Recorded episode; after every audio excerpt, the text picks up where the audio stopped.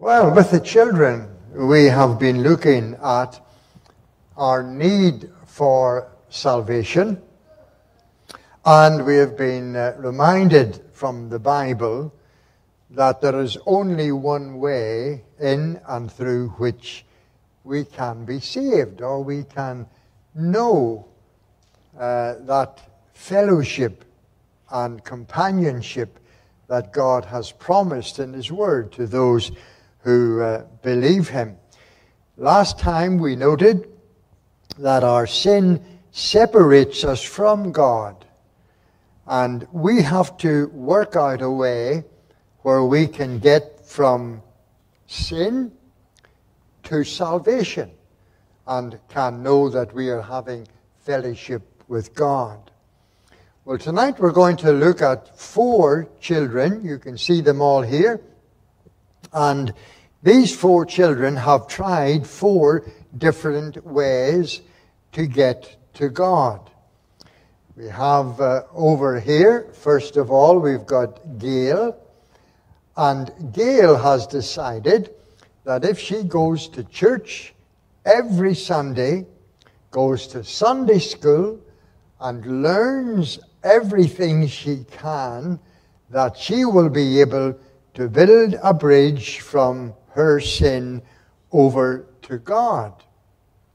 But Gail is about to find out that no matter how hard she can work at going to Sunday school and church, that is never going to be enough to be a bridge across this chasm here. Now we have another little fellow here, and uh, his name is Trevor. And Trevor has the idea that being born into a Christian home, that means his mum and dad and his brothers and sisters, they all go to church every Sunday. And dad reads from the Bible and they say their prayers, and they wouldn't eat a meal before they have given grace and asked God to bless the food to them and give God thanks for the food that has been prepared. And Trevor imagines that because he has parents who are Christians, that will help him to get over this uh, chasm and to have fellowship with God. But Trevor's about to discover that no matter how good his parents are, or even his siblings, that it will not get him over uh, from his sin into the place of forgiveness with God.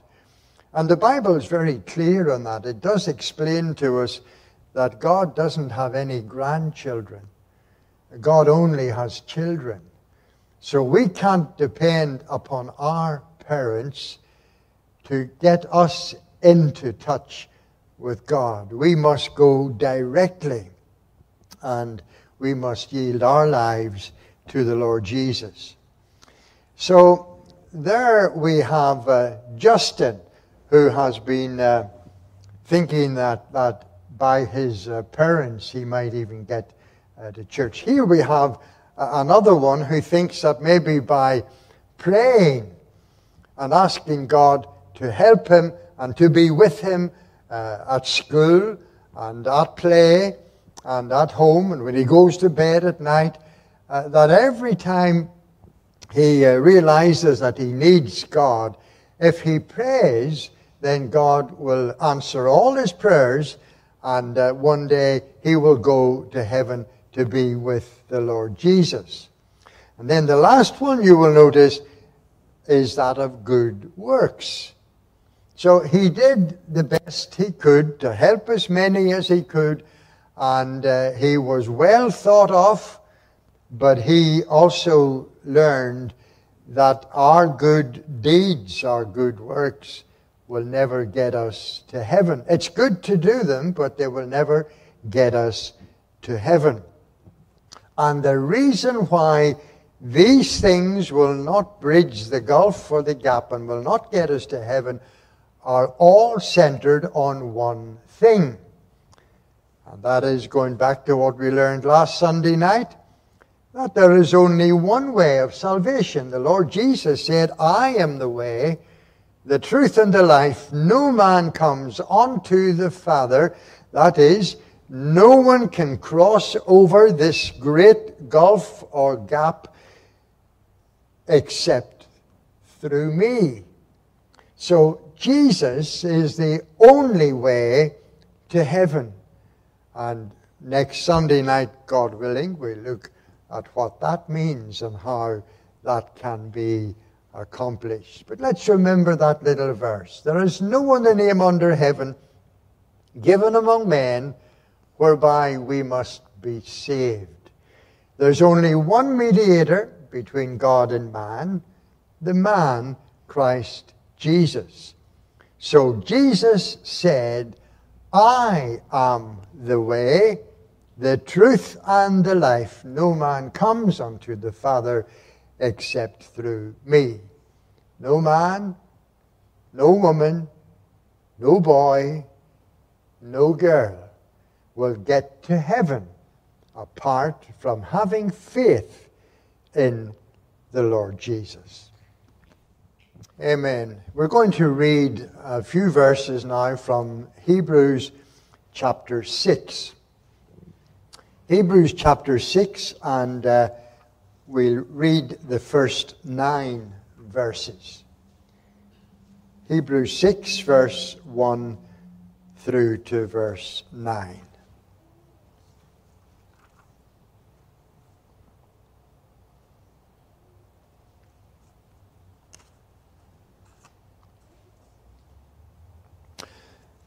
Therefore, leaving the discussion of the elementary principles of Christ, let us go on to perfection, not laying again the foundation of repentance from dead works and of faith toward God, of the doctrine of baptisms, of laying on of hands, of resurrection of the dead, and of eternal judgment.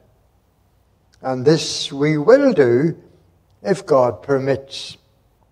For it is impossible for those who were once enlightened and have tasted the heavenly gift and have become partakers of the Holy Spirit and have tasted the good word of God and the powers of the age to come, if they fall away to renew them again to repentance, since they crucify again for themselves the Son of God and put him to an open shame.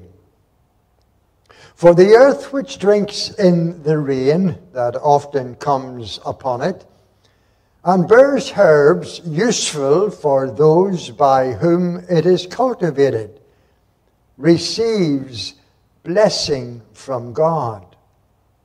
But if it bears thorns and briars, it is rejected and near to being cursed, whose end is to be burned.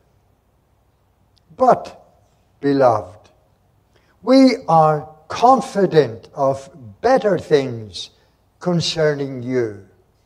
Yes things that accompany salvation, though we speak in this manner. Amen. And we know the Lord will confirm once again the blessing of His word to all our hearts. Let's bow for a moment of prayer. Our loving Father, we thank you for this privilege given to us to gather for these moments around your word. We recognize that you are with us, having promised where two or three are gathered together in my name, there am I in the midst. We know that we do not need to search the heavens to bring you down, nor plumb the depths to bring you up, for you are here you have promised never to leave us nor to forsake us. We know that in particular, as we read the scriptures, you are very present, for you have given us the Holy Spirit to be our teacher, recognizing that the natural mind cannot understand the things of God, they must be spiritually discerned. We lay our hope once again this evening upon the fulfillment of your promise as we are led, guided into truth. We pray that if there is any confusion in our minds, it will be relieved tonight. If there are those who would think that their salvation is dependent upon their actions or even their faith, we pray that you will expose the error of their thinking. If there are those who perhaps are feeling rather vulnerable in their faith, they have doubts and fears. We pray that you will strengthen them and enable them to lay hold upon your word and rest in your promise and take confidence that their salvation is secure in the Lord Jesus. And so we pray that you will encourage our hearts tonight. And as your blessing rests upon us gathered here. Be with those who share in the live stream or in the other broadcasts. And may the Word of God go forth freely, and may your name be glorified. Bless those with particular burdens tonight, those who are passing through difficult times. Grant that they will know the God of all comfort coming to their aid in grace and mercy and love and power. We pray in the Lord Jesus. Amen. Amen. We um, are not a church that seeks for controversy, but we are a church that will not falter when it comes to teaching and to preaching the good news of the gospel. Uh, as never before, I sense, as I'm sure many of you do, that we are living in dark and difficult times when the word of Scripture is being conformed to a way of thinking that compromises its truth. And so many are confused as to uh, what the Bible actually teaches. It is always our endeavor to ensure that as we preach, it is not the words of man's wisdom, but rather the display of the passion of the very heart of Christ. It is in power, as the Apostle Paul declared when he went to address the believers in Corinth. Now, that will mean, of course, that we will not uh, evade or avoid delicate or even difficult portions of Scripture. As we systematically engage in the study of God's Word, it means that we have to be disciplined. And as we come to each uh, passage, to each verse, and to each subject, we are compelled to deal with it in the context of its setting. The passage that we are about to explore uh, tonight, and it will only be an introductory comment, is one of those passages of Scripture that confront us and compel us to a more thorough investigation. As on the surface, it would almost appear as though it is a contradiction of other scriptures. Yet, as we study the Bible, as we engage in an understanding of its truth, one of the first rules of interpretation that are laid upon us by way of discipline is the fact that the Bible does not contradict itself. Now, you say that's difficult to understand given that we have so many interpretations of so many passages of Scripture. And yet, the Bible warns us that the Bible has not been given to us as a means of private interpretation. It simply means that we dare not, we cannot isolate Scripture in order to suit our own preference, nor can we avoid Scripture just because it is difficult to insert into the overall teaching of the Word. If there is a dilemma of understanding, it is not with the revelation of Scripture, but rather it is with our interpretation of it. And so tonight we're going to address the theme no doubt in or out. No doubt, in or out. In other words, when we have taken that step of faith, and the Holy Spirit conveys to our heart the true message of the gospel. And we are compelled to confess that we are sinners without hope and without God in the world.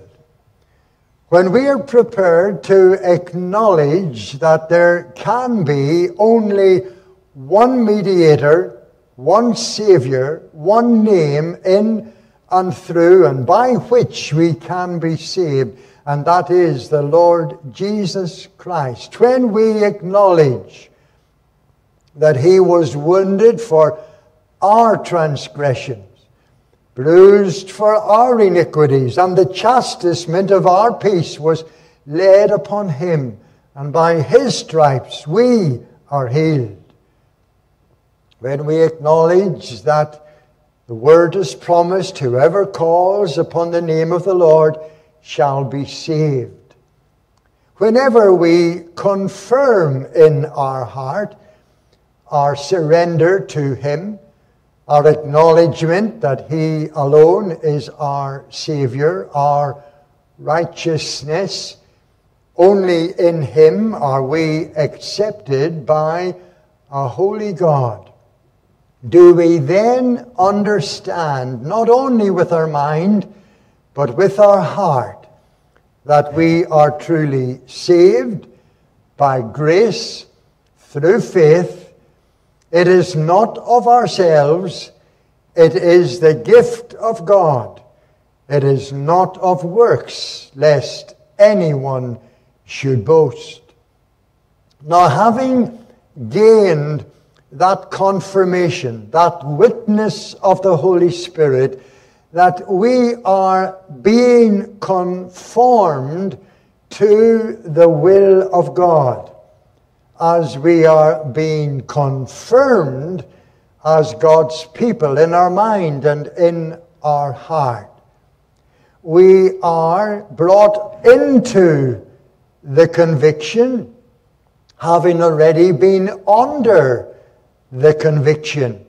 We are now brought into the conviction that we are the people of God. God has not given us the spirit of bondage, again to fear, but the spirit of adoption, whereby we cry, Abba, Father. And that word Abba is an Aramaic word, and it is the most tender word that can be found in the biblical language to confer and confirm the relationship the dear, the precious, the loving relationship of a child and his or her father. This conviction is given to those who have surrendered their life to Jesus. We know that we are the children of God. The Bible tells us so. The Spirit reminds us of the promises that God has made. And the outward expression of our lives confirm that we are followers of Jesus. The Bible tells us that we will be changed. If any man be in Christ, he is a new creation. All things are passed away, all things become new. We cannot serve God and mammon or the world. Either we will love one and despise the other. You cannot serve God and mammon. So the life of the believer confirms by their fruit you shall know them. You say, but the Bible tells us we're not to judge one another, so therefore it's unfair and it's unrighteous for us to look at another and determine in our mind or heart that they cannot be a child of God, or perhaps their faith is limited and uh, they waver in their walk with God simply because they have not fully surrendered or committed their lives to God. There are things, no doubt, that hinder us. In fact, we're warned to put aside every weight and the things that so easily beset us. And the word beset there means trip us up and we are to put aside those hindrances in our heart and in our life, lest we fall into the snare or the trap that has been laid for us. As uh, we move into these verses in Hebrews chapter 6, we at the very outset need to realize that here is our response not only to the teaching of Scripture, but also to the times in which this portion of the Bible has been written. We need to take into consideration those to whom it is written. And the application of this passage must be seen in the light of the whole, not simply in light of the few verses that deal with what appears to be a very controversial uh, portion uh, of the scriptures. We must uh, begin, as I've indicated, with our study on the basis and on the premise that the Bible will not uh, contradict itself. The Bible works in total harmony and just as in the Gospels we have Matthew, Mark, Luke, and John describing various scenes and situations and declare the ministry of Jesus uh, with a, a different slant and from a different position and with a different understanding. So we need to be able to grasp what each passage of the Bible is confirming. And as we bring it into the harmony of Scripture, we very soon discover that the Bible is one book that gives one message. The Bible is a book of history, but it's also a book of His story. And as we look through these references, we keep in mind the fact that what the Bible teaches in other places cannot be threatened by our understanding, limited though it may be, of any given passage of Scripture. And so we approach this theme, this subject, and this vital teaching on that basis. Now, in these verses, 4 through to verse 8 in particular, we have one of the set warnings that come to us in this book. If the Lord spares us, keeps us well, healthy, strong, so we can keep coming to church like this, and if He tarries His coming, and we have time to expand our thought on this book of the Bible, we will discover that there are four passages within the book of Hebrews that are classified as warnings. So when we view these verses, that is how we must approach them. This is a warning. Now, we do, of course, need to discover who the warning is for. What is the intention of the writer? Who is he writing to? And what is the purpose of his writing? And what is the outcome desired to be? Well, it doesn't take long before we discover that this is a, a warning that comes on the back of an already stated revelation that begins at the middle part of chapter 5. And we have gone through all of this, and it has to do, you will recall, with those who ought to, by this time, at this stage, they need to be able to eat the meat of the word. But they are still on the bottle. They are still drinking the milk of the word. They cannot digest the deeper things of God. Now, this is a situation that cannot continue. For lack of proper nourishment will lead to a deficiency in the diet that will ultimately create medical problems, among which will be deformities and other such weaknesses that expose the body to disease and to death. There is nothing so tragic as witnessing an unhealthy church. Now, if you want to see what a, an unhealthy church is like, just reread the first book of Corinthians. And as you read through Corinthians, you learn what it is like to be a weak, malnourished church. Now, this is the contention that the writer to the Hebrews is addressing. He cannot let this situation go any further.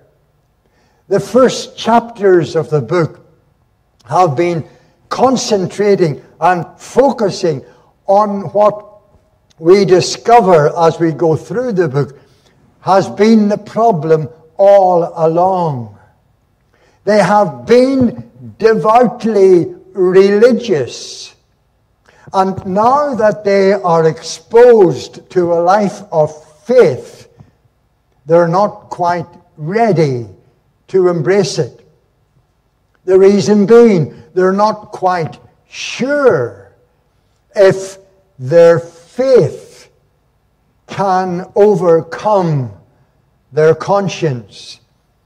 A conscience that has been nurtured under the law. That's why you'll find in the first chapters of Hebrews the comparison between the teachings of Judaism and the presentation of the gospel that centers in the Lord Jesus.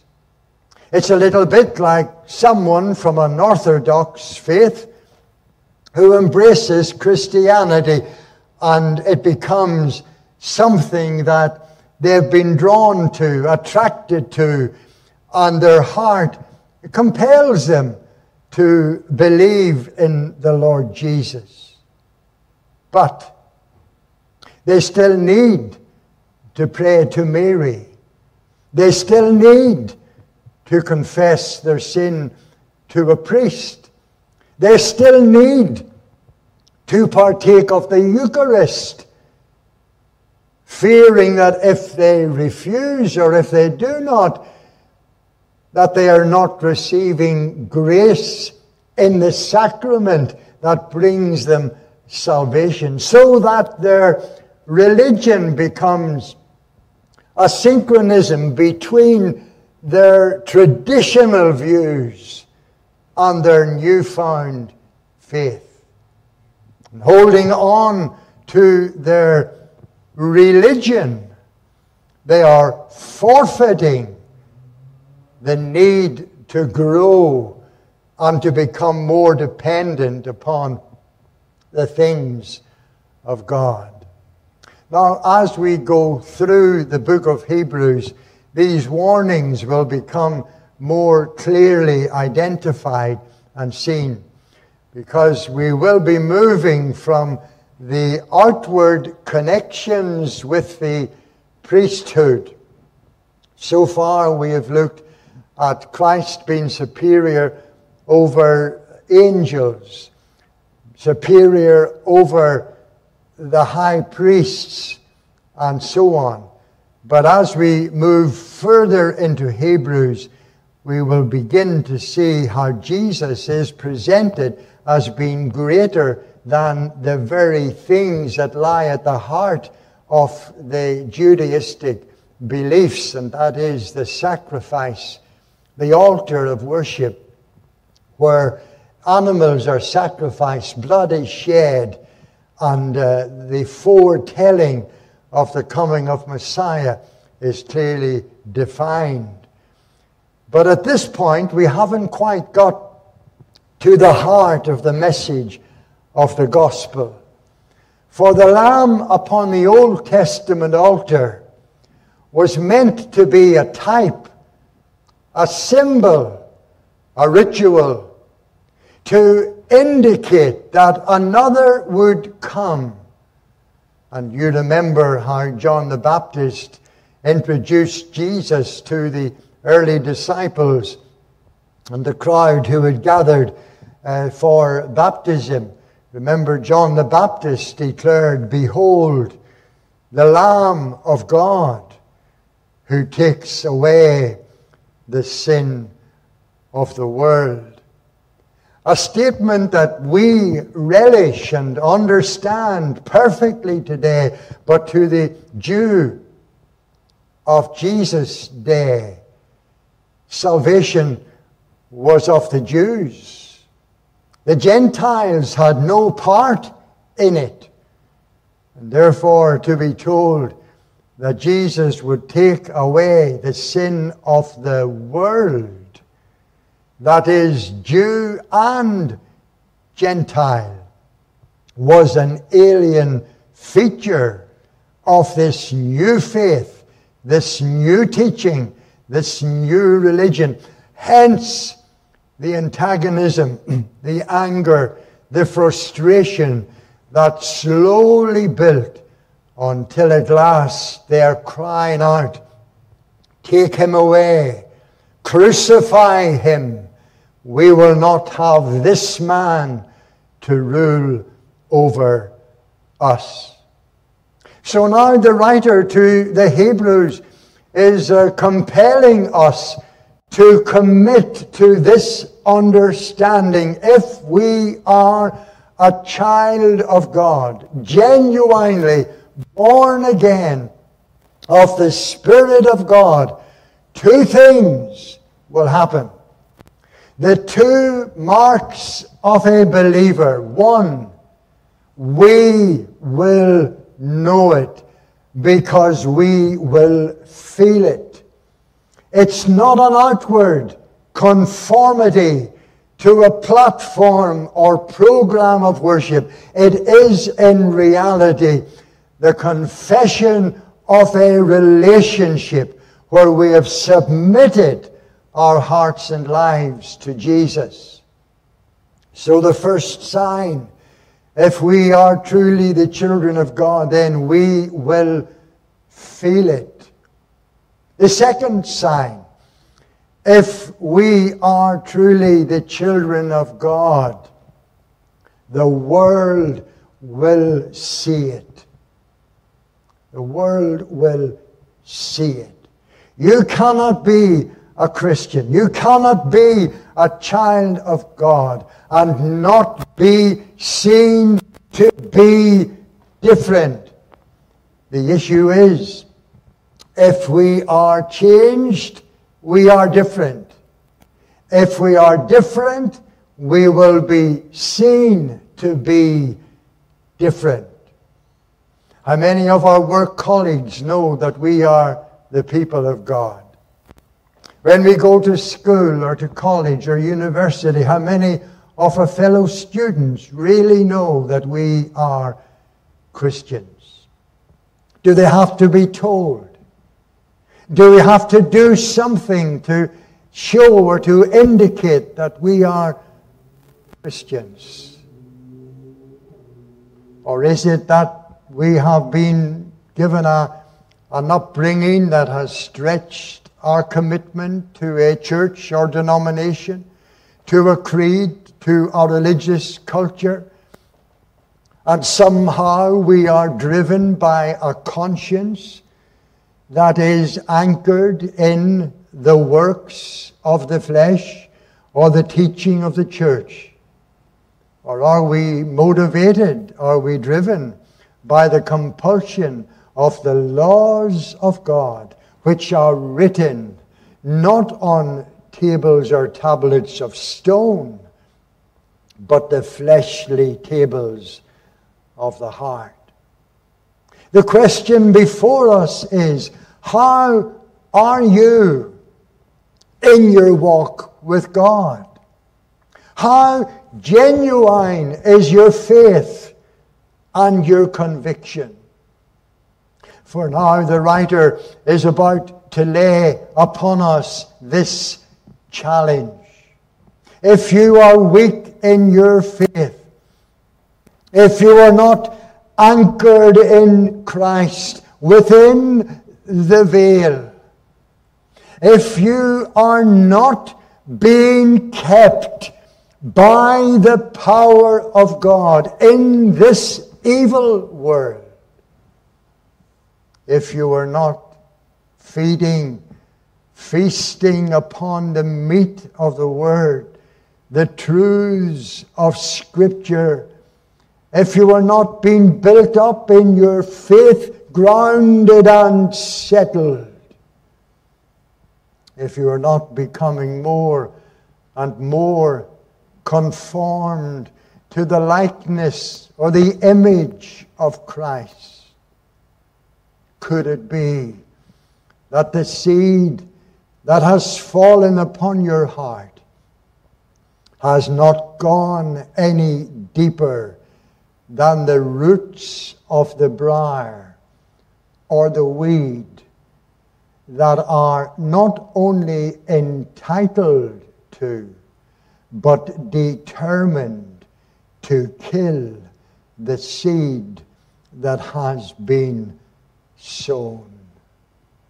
There are many who have made a profession of faith, but they know nothing about the possession of Christ. You can be a professor without being a possessor. And at the end of the day, it's not what we claim to be. It's not what we testify to be. It's what we are that matters. Now let's read how this uh, warning begins. This we will do if God permits. For it is impossible for those who were once enlightened. So, what is it that we are questioning about the will of God? This we will do if God permits. What will we do? Well, in the context of the passage, it's a move towards growth and maturity. This we will do if God permits. Now, isn't that an interesting way to introduce this warning? Could we not simply say, well, surely God would permit anyone who wants to grow to grow? Does that not go without saying? Would it not be wrong of us to say that God doesn't want everybody to really grow strong and mature, even though they're a believer? He wants to have some weak believers scattered in amongst the strong ones, so that the weak ones can learn to lean on the strong ones, and the strong ones can l- learn how to lift up the feeble knees of those that are weak. Would that not be a fair assumption? Well, it probably would if we didn't read our Bibles too often. But you will never find any reference in Scripture to the will of God desiring that any believer be limited in their knowledge of Him or in their service for Him or, in the expanding of their relationship with Him. Not one. The entire Scripture is built around this concept of learning more and more how to walk closer and closer with God and how to avoid the pitfalls of mediocrity that would apply an apathy to our minds that would prevent us from wanting to grow as the people of God. Now we know that there are so many things that happen to us in our lives that make it difficult for us to go to the places and the things that we should be going to, like prayer meetings and Bible studies and church and, and fellowship uh, evenings and so on. Um, and we can't be at everything. But the point is, that God, in His will and purpose for His people, has set out for us everything that we need in terms of life and godliness. Peter stresses this. God has given us everything that uh, we need to help us live and to be godly. In fact, and again, Peter tells us that He has given us great and precious promises by which we have been made partakers of the very nature of Christ. You see, if we are not growing in our Christian lives, it is not because God wills it to be that way. It is rather because we are not taking advantage of every benefit and every blessing that God has set out for us carefully in His Word. And if we're not growing, then we are simply fading away. Now, this is the concern of the writer here. And let's. Uh, Let's read from verse 4 through to verse 8 once again. For it is impossible. Note the word for. So here is the continuation. Here is the explanation. Here is the illustration. So now, verse 4 through to verse 8 becomes the application, if you like, of that third verse. God wants us to grow.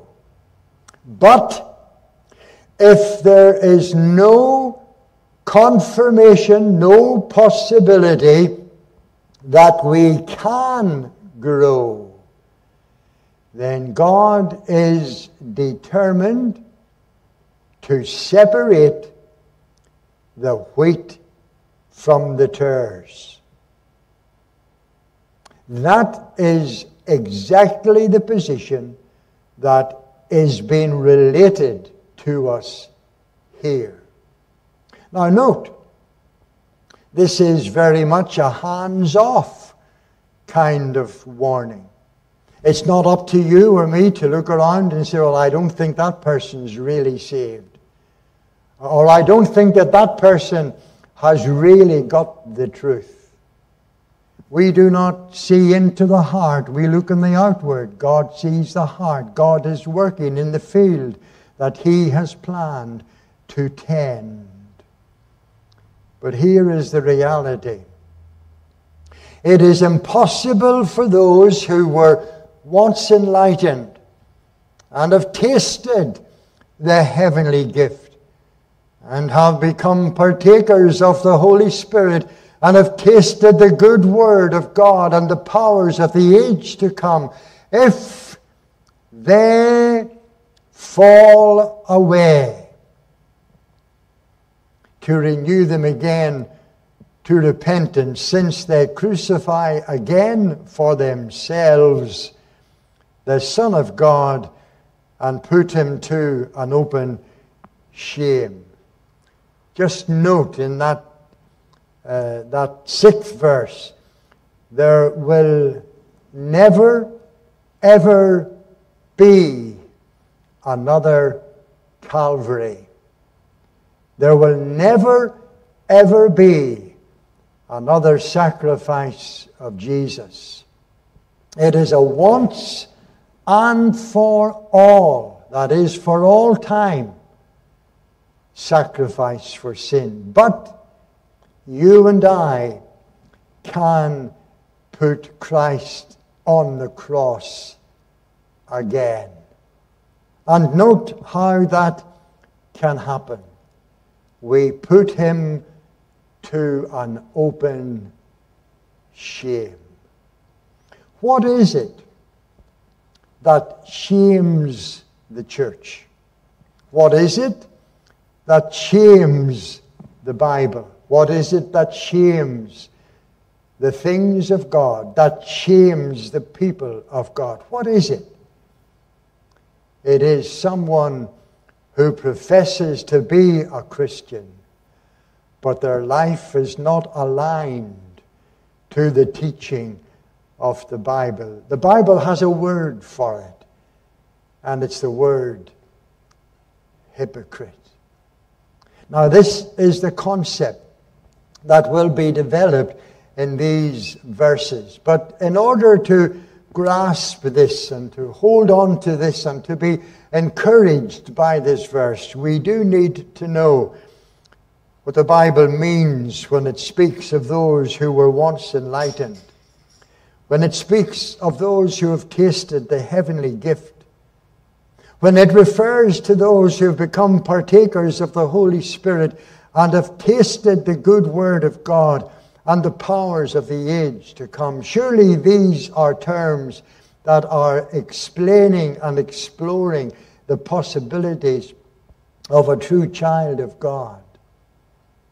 How then can they relate to someone who is a a phony, a fake, someone who is a hypocrite. Well, time is gone. That was supposed to be the sermon tonight. But we'll come back to this, God willing, next Sunday night, and we'll look at these references just to confirm that verse 4 and 5 is not referencing a true born again child of God, but rather one who has made a feeble attempt to represent in the flesh the things of God. So they will not, in essence, lose their salvation because you cannot lose what you have never had. And the confirming word is that if we are truly the people of God, then we will never lose what God has graciously given to us. Let's bow for prayer. Our loving Father, we thank you tonight for your word and its challenge to our hearts. We pray that our eyes will be open, our heart will be open, and our will will submit to the will of God. So that we will not be as professors only, but possessors of the truth. We pray in our Savior's name. Amen.